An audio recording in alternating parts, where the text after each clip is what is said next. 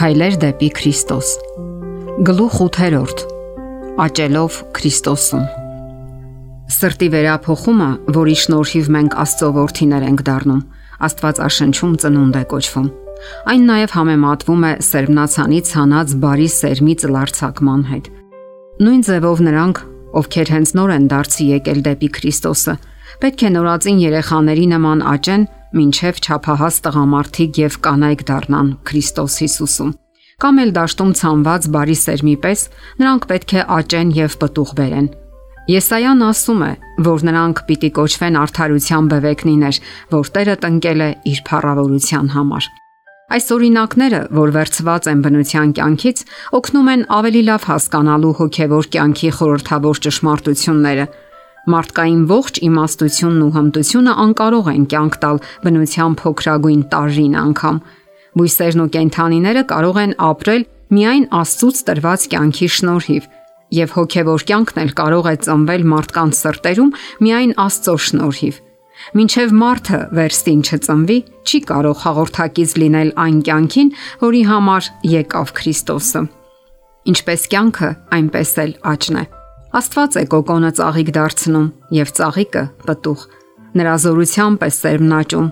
Նախ խոտը, հետո հասկը, դրանից հետո էլ լցված ծորեն հասկի մեջ։ Օվսե Մարկարեն էլ Իսրայելի մասին ասում է, որ նա Շուշանի պես պիտի ծաղկի։ Նրանք պիտի կենթանանան ծորենով եւ ծաղկեն ворթի պես։ Հիսուսը պատվիրում է մեզ մտիկ տալ Շուշաններին, թե ինչպես են նրանք աճում։ Բույսերն ու ծաղիկներն աճում են ոչ թե իրենց խնամքի շնորհիվ, իրենց ցանկությամբ կամ ջանքերով, այլ ընդունելով այն անհրաժեշտը, ինչ Աստված նախատեսել է նրանց կյանքի համար։ Երեխան որքան էլ ջանք ու երանգ թափի, չի կարող ավելացնել իր հասակը։ Այդպես էլ դուք չեք կարող ձեր սեփական ջանքով ու երանդով հասնել հոգևոր աճի։ Բույսը կամ երեխան աճում են շրջապատից ընդունելով այն, ինչ անհրաժեշտ է իրենց կյանքի համար օդ, արևի լույս եւ սնունդ։ Բնության այս ապարքևները նույնքան անհրաժեշտ են կենթանու կամ բույսի համար, որքան Քրիստոսը նրանց համար, ովքեր վստահում են նրան։ Նա է նրանց հավիտենական լույսը, արևը եւ վահանը։ Նա ցողի պես պիտի լինի Իսրայելի համար, պիտի վայր գա, ինչպես անձրև հնձած խոտի վրա։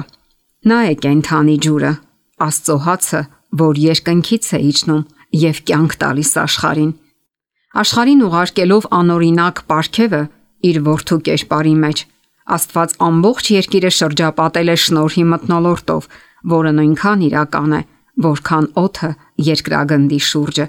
Բոլոր նրանք, ովքեր կձգտեն լինել այս կենսատու մտնոլորտում, կապրեն եւ կաճեն, ինչև հասուն տղամարդիկ եւ կանայք դառնան Քրիստոս Հիսուսում։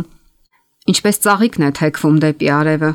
որ նրա վառ ճառագայթների ներքո զարգացնի իր գեղեցկությունն ու համաչափությունը, այնպես էլ մենք պետք է թեքվենք դեպի արդարության արեգակը, որpիսի երկնային լույսը շողա մեզ վրա եւ զարգացնի մեր բնավորությունը Քրիստոսի նմանությամբ։ Հիսուսը նույնն է սովորեցնում ասելով. Կացեք ինձանում, ես էլ ձեզանում Ինչպես որ ճյուղն իրենից չի կարող պտուղ բերել, եթե ворթում չմնա, այնպես էլ դուք չեք կարող, եթե ինձանում չմնաք։ Առանց ինձ ոչինչ չեք կարող անել։ Սուրբ կյանքով ապրելու համար դուք նույնքան կախված եք Քրիստոսից, որքան ճյուղը մայր բնից, աճելու եւ պտուղ բերելու համար։ Նրանից անկախ դուք կյանք չունեք։ Դուք ուշ չունեք դիմակայելու փորձությանը կամ աճելու շնորհի ու սրբության մեջ։ Մնալով նրա մեջ դուք կարող եք ծաղկել։ Կյանք ստանալով նրանից դուք չեք չորանա, ոչ էլ անպտուղ կմնաք։ Դուք կնմանվեք ծառի, որը տնկված է գետի ջրերի մոտ։ Շատերը կարծում են, թե այդ գործի որոշ մասը ինքնուրույն պետք է անեն։ Մեղքի թողություն ստանալու համար նրանք վստահել են Քրիստոսին, իսկ հիմա փորձում են իրենց ջանքերով արդար ապրել, բայց ամեն այդպիսի ջանք ենթակա է ձախողման։ Հիսուսն ասում է. առանց ինձ ոչինչ չեք կարող անել։ Մեր աճը շնորհի մեջ, մեր ուրախությունն ու օգտակարությունը այս ամբողջը կախված է Քրիստոսի հետ մեր միությունից։ Ամեն օր, ամեն ժամ նրա հետ հաղորդակցվելու, նրա մեջ հարատևելու միջոցով է, որ մենք աճում ենք շնորհում։ Նա ոչ միայն հեղինակն է մեր հավատի, այլև ավարտողը։ Քրիստոսն է առաջինը եւ վերջինը եւ հավերժը։ Նա պետք է մեզ հետ լինի ոչ միայն մեր ընթացքի սկզբում եւ վերջում, այլև ամեն քայլափոխի։ Դավիթն ասում է. Տիրոջը դրի իմ առաջին ամեն ժամանակ, որովհետև նա իմ աչ կողմն է, ես չեմ սասանվի։ Կարող եք հարցնել. իսկ ես ինչպես մնամ Քրիստոսի մեջ։ Ճիշտ այնպես, ինչպես ընդունեցիք նրան սկզբում։ Ուրեմն, ինչպես Տեր Հիսուս Քրիստոսին ընդունեցիք, նրանում էլ գնացեք։ Արթարը հավատով կապրի։ Դուք անznատուր եղաք Աստծուն ամբողջովին նրան լինելու, նրան ծառայելու եւ հնազանդվելու որոշումով եւ ընդունեցիք Քրիստոսին որպես ձեր փրկիչ։ Դուք չէիք կարող ինքներդ խավել ձեր մեղքերը կամ փոխել ձեր սիրտը Սակայն հանձնվելով Աստծուն հավատացիք, որ նա այս բոլորը արել է ձեզ համար հանուն Քրիստոսի։ Հավատով դուք դարձաք Քրիստոսինը եւ հավատով էլ պետք է աճեք նրանում, տալով եւ վերցնելով։ Դուք պետք է տակ այն ամենը, ինչ ունեք՝ ձեր սիրտը, ձեր կամքը, ձեր ծառայությունը, հանձնվեք նրան, հնազանդվելով նրա բոլոր պահանջներին։ Դուք պետք է ամբողջը հանձնեք Քրիստոսին ով բոլոր օրհնությունների լիությունն է, ով պետք է ապրի ձեր սրտում, լինելու ձեր ուժը, ձեր արդարությունը, ձեր հավիտենական օգնականը եւ զորացնի ձեզ հնազանդվելու համար։ Ամեն առավոտ ձեզ նվիրաբերեք Աստծուն։ Դա դարձրեք ձեր ամենաառաջին գործը։ Թող ձեր աղոթքը լինի. Վերցրու ինձ, ով Տեր, ես ամբողջովին քոնն եմ Իմ բոլոր ծրագրերը բերում եմ քո ոտքերի մոտ։ Օգտագործիր ինձ այսօր քո ծառայության մեջ։ Ինձ հետ եղիր եւ թող իմ բոլոր գործերը քեզանով կատարվեն։ Սա ամենօրյա գործ է։ Ամեն առավոտ ձեզ նվիրաբերեք Աստծուն այդ օրվա համար։ Ձեր բոլոր ծրագրերը վստահեք նրան իրականացնելու կամ խափանելու, ինչպես նրա նախախնամությունը կորոշի։ Այսպես յուրաքանչյուր օր դուք կարող եք Աստծո ձեռքը հանձնել ձեր կյանքը եւ այն հետսհետ է ավելի ու ավելի կնմանվի Քրիստոսի կյանքին։ Կյանքը Քրիստոսի մեջ խաղաղ է եւ հանդարտ։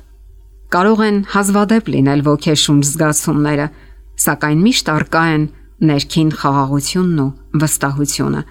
Ձեր հույսը ոչ թե ձեր մեջ է, այլ Քրիստոսի։ Ձեր թուլությունը միացած է նրա ուժին, ձեր անգիտությունը նրա իմաստությանը, ձեր տկարությունը նրա կայուն զորությանը։ Ուրեմն դուք չպետք է նայեք ինքներդ ձեզ եւ թույլ տաք, որ ձեր մտքերը կենտրոնանան ձեր անձի վրա, այլ նայեք Քրիստոսին։ Անընդհատ մտածեք նրա սիրո, նրա բնավորության, գեղեցկության ու կատարելության մասին։ Քրիստոսի անznուրացությունը, Քրիստոսի նսեմացումը, Քրիստոսի մաքրությունն ու սրբությունը, Քրիստոսի անզուգական սերը։ Ահա խորհելու արժանի թեմաներ։ Նրան սիրելով, նրան ընթորինակելով ու նրան ապավինելով դուք կվերափոխվեք նրա նմանությամբ։ Հիսուսն ասում է. «Կացեք ինձանում»։ Այս բառերն իրենց մեջ հանգստության, կայունության ու վստահության գաղափար են բովանդակում։ Եվ կրկին նա կոչ է անում. Ինձ մոտ եկեք, եւ ես հանգիստ կտամ ձեզ։ Սաղմոս Էրգոյի բարերը նույն միտքն են արտահայտում. համբերիշ տիրոջը եւ սпасիր նրան։ Եսայան էլ հավաստիացնում է հանդարտության ու վստահության մեջ կլինի ձեր զորությունը։ Հանգիստ չի նշանակում անգործություն, քանի որ փրկչի հրավերում հանգստի խոստման հետ կա նաև աշխատելու կոչ։ Ձեզ վրա առեք իմ լույսը եւ հանգիստ կգտնեք։ Սիրտը, որն ամբողջովին ապավինում է Քրիստոսին, ամենից ջանասերն ու երանդունը կլինի նրա ծառայության համար։ Երբ մարդու միտքը կենտրոնանում է իր անձի վրա, շեղվում է Քրիստոսից, կյանքի եւ զորության աղբյուրից։ Այդ պատճառով էլ Սատանան մշտապես ջանում է մարդու ուշադրությունը շեղել փրկչից եւ խոչընդոտել նրա միությանն ու հաղորդակցությանը Քրիստոսի հետ։ Աշխարհի հաճույքները, կյանքի հոգսերը, նեղություններն ու վշտերը, ուրիշների կամ սեփական սխալներն ու թերությունները։ Ահա թե ինչի վրա նա կձգտի կենտրոնացնել միտքը։ Զգուշացեք նրա հնարքներից, Շատ բարեխիղճ մարդկանց, ովքեր իրոք ցանկանում են ապրել Աստծո համար, նա շատ հաճախ դրթում է կենտրոնանալ իրենց սխալների ու թուլությունների վրա եւ այդպես նրանց բաժանելով Քրիստոսից փորձում է հաղթել։ Չպետք է ուշադրությունը սևեռել սեփական անձի վրա, անհանգստանալով ու վախենալով, թե արդյոք կփրկվենք։ Այս բոլորը մարդուն զրկում է զորության աղբյուրից։ Ձեր հոգու պահպանությունը հանձնեք Աստծուն եւ վստահեք նրան։ Խոսեք ու խորհեք Քրիստոսի մասին։ Թող եսը անեանա նրա մեջ։ Մի կողմ դրեք բոլոր կասկածները, ձեզանից հեռացրեք վախը։ Պողոս Արաքյալի հետ միասին ասացեք. Եվ կենթանի եմ ոչ թե այլևս ես, այլ Քրիստոսն է կենթանի ինձանում։ Եվ ինչ որ հիմա կենթանի եմ մարմնով, Աստծո որդու հավատով եմ կենթանի, ով ինձ սիրեց եւ իր անձը մատնեց ինձ համար։ Հանգիստ առեք Աստծո մեջ։ Նա ի վիճակի է պահելու այն, ինչ վստահել եք իրեն։ Եթե Աստծո ձեռքերի մեջ եք, նա ձեզ ավելի հաղթող կդարձնի նրա միջոցով, ով սիրեց ձեզ։ Մարդկային բնություն առնելով Քրիստոսը մարդկությանը իրեն կապեց սիրո ամուր թելերով, որոնք ոչ մի ուժ չի կարող քանդել, եթե մարդը չցանկանա։ Սատանան իր գայթակղություններով մշտապես կդրթի, որ կտրենք այդ կապը եւ որոշենք ապրել առանց Քրիստոսի։ Ահա թե ինչու պետք է արթուն լինենք, պայքարենք, աղոթենք, որ ոչ մի բան չհրապուրի մեզ, ընտրելու մեկ այլ տիրոջ։ Չէ որ մենք միշտ ընտրության ազատ հնարավորություն ունենք, բայց եկեք մեր հայացքը սևեռենք Քրիստոսին եւ նա կպահպանի մեզ։ Քանի դեռ նայում ենք Հիսուսին, մենք ապահով կլինենք։ Ոչ մի բան մեզ չի կարող դուրս քաշել նրա ձեռքերից։ Մշտապես նայելով նրան, մենք նույն պատկերի պես կերպարանափոխվում ենք փառքից դեպի փառք, ինչպես թե Տիրոջ հոգուց։ Հենց այսպես կարողացան առաջին աշակերտները նմանվել իրենց թանկագին փրկչին։ Երբ այդ աշակերտները լսեցին Հիսուսի խոսքերը, զգացին, որ նրա կարիքն ունեն։ Նրանք փնտրեցին, գտան եւ հետևեցին նրան։ Նրա հետ էին տանը, սեղանի շուրջ, առանձին վայրերում, բնության մեջ։ Նրա հետ էին, ինչպես աշակերտները ուսուցչի հետ, ամեն օր սուրբ ճշմարտության դասեր ընդունելով նրա շուրթերից։ Նրանք նայում էին նրան ինչպես ծառաները իրենց տիրոջը, որpիսի իմանան իրենց պարտականությունը։ Այդ աշակերտները մարդիկ էին մեզպես, կրքերի ենթակա։ Նրանք նույն պայքարը պետք է մղեին մեղքի դեմ։ Նրանք նույն շնորհի կարիքն ունեին սուրբ կյանքով ապրելու համար։ Նույնիսկ Հովանեսը, սիրելի աշակերտը, ով առավել ցայտուն կերպով արտացոլեց փրկչի պատկերը, բնույթով այնքան էլ սիրալիր չէր։ Նա ոչ միայն ինքնահավան էր ու փառամոլ, այլև անզուսպ էր ու հիշաչար։ Բայց երբ նրան բացահայտվեց Աստվածային անձի բնավորությունը, նա գիտակցեց իր արատավորությունը եւ խոնարհվեց։ Աստծո որդու ամենօրյա կյանքում նա տեսավ ուժ ու համբերություն, զորություն ու գորովանք, վեհություն ու հեզություն, եւ նրա հոգին հիացմունքով ու սիրով լցվեց։ Օր-օրի նրա սիրտը տենչում էր Քրիստոսին, ինչև նրա եսն անհետացավ Տիրոջ հանդեպ իր սիրո մեջ։ Նրա հիշաչար ու հավակնոտ բնավորությունը իր տեղը զիջեց Քրիստոսի ստեղծագործ զորությանը։ Սուրբ հոգու վերակենթանացնող ազդեցությունը նորոգեց նրա սիրտը Քրիստոսի սիրո ուժը վերափոխեց նրա բնավորությունը։ Սա է Հիսուսի հետ միանալու ստույգ արդյունքը։ Երբ Քրիստոսը բնակվում է մարդու սրտում, նրա ողջ էությունը վերափոխվում է։ Քրիստոսի հոգին, նրա սերը փապկեցնում են սիրտը, խոնարեցնում հոգին, մտքերն ու ցանկությունները բարձրացնում դեպի երկնքի Աստվածը։ Երբ Քրիստոսը համբարձվեց երկինք, Նրա հետևորդները դեռևս զգում էին նրա ներկայությունը։ Դա անznական ներկայություն էր՝ լի սիրով ու լույսով։ Հիսուսը փրկիչը, ով քայլել, զրուցել ու աղոթել էր նրանց հետ միասին, ով հույս ու մխիթարություն էր բերել նրանց սրտերին, նրանցից վերցվեց երկինք խաղաղության падգամը շուրթերին։ Եվ երբ հրեշտակների ամբն ընդունեց նրան, նրանք հերվից լսեցին նրա ձայնը. Ահա ես ձեզ հետ եմ ամեն օր, ինչև աշխարի վերջը։ Նա երկինք էր համբարձվել մարդկային կերպարանքով Աշակերտները գիտեին, որ նա կանգնած է Աստծո գահի առջև, մնալով իրենց ընկերն ու փրկիչը, որ նրա սերն ամփոփող է եւ նա իրեն նույնացրել է տարապյալ մարդկությանը։ Նա Աստծո առջև ներկայացնում էր իր թանկագին արյան արժանիքները, ցույց տալիս իր վիրավոր ձեռքերն ու ոտքերը, հիշեցնելով, թե ինչ գնով է իրականացրել մարդկանց փրկությունը։ Նրանք գիտեին, որ նա համբարձվել է երկինք իրենց համար տեղ պատրաստելու եւ որ նորից կգա իր մոտ առնելու իրենց։ Քրիստոսի հարությունից հետո նրանք հավաքվեցին միասին եւ բուրըն ցանկություն ունեին իրենց խնդրանքները հորը ներկայացնել Հիսուսի անունով։ Հանդիսավոր ակնածանքով նրանք խոնարհվեցին աղոթքի, կրկնելով խոստումը. Ինչ որ հորից խնդրեք իմ անունով, կտա ձեզ։ Մինչև հիմա ոչինչ չխնդրեցիք իմ անունով, խնդրեցեք եւ կառնեք, որ ձեր ուրախությունը կատարյալ լինի։ Նրանք ավելի ու ավելի բարձր էին པարզում հավատի ձեռքը, հիշելով հզոր փաստարկը։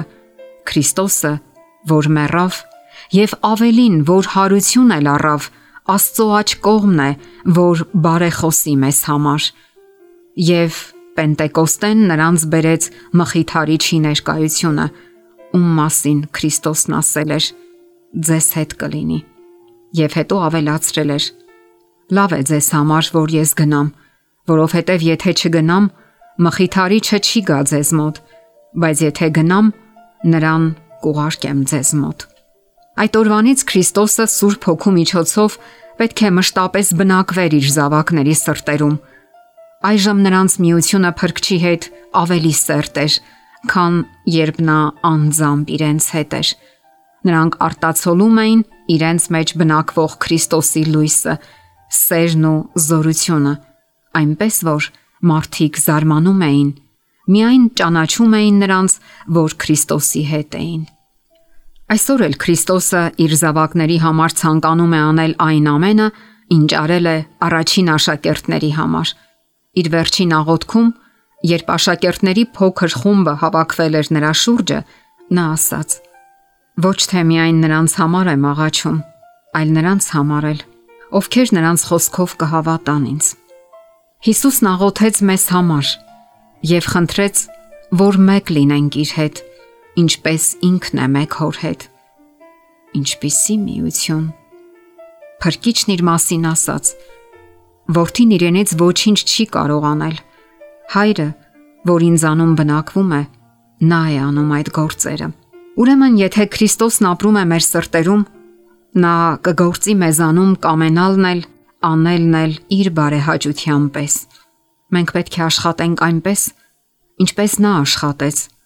դրսևորելով միևնույն հոգին։ Եվ այսպես, սիրելով նրան եւ նրա մեջ մնալով,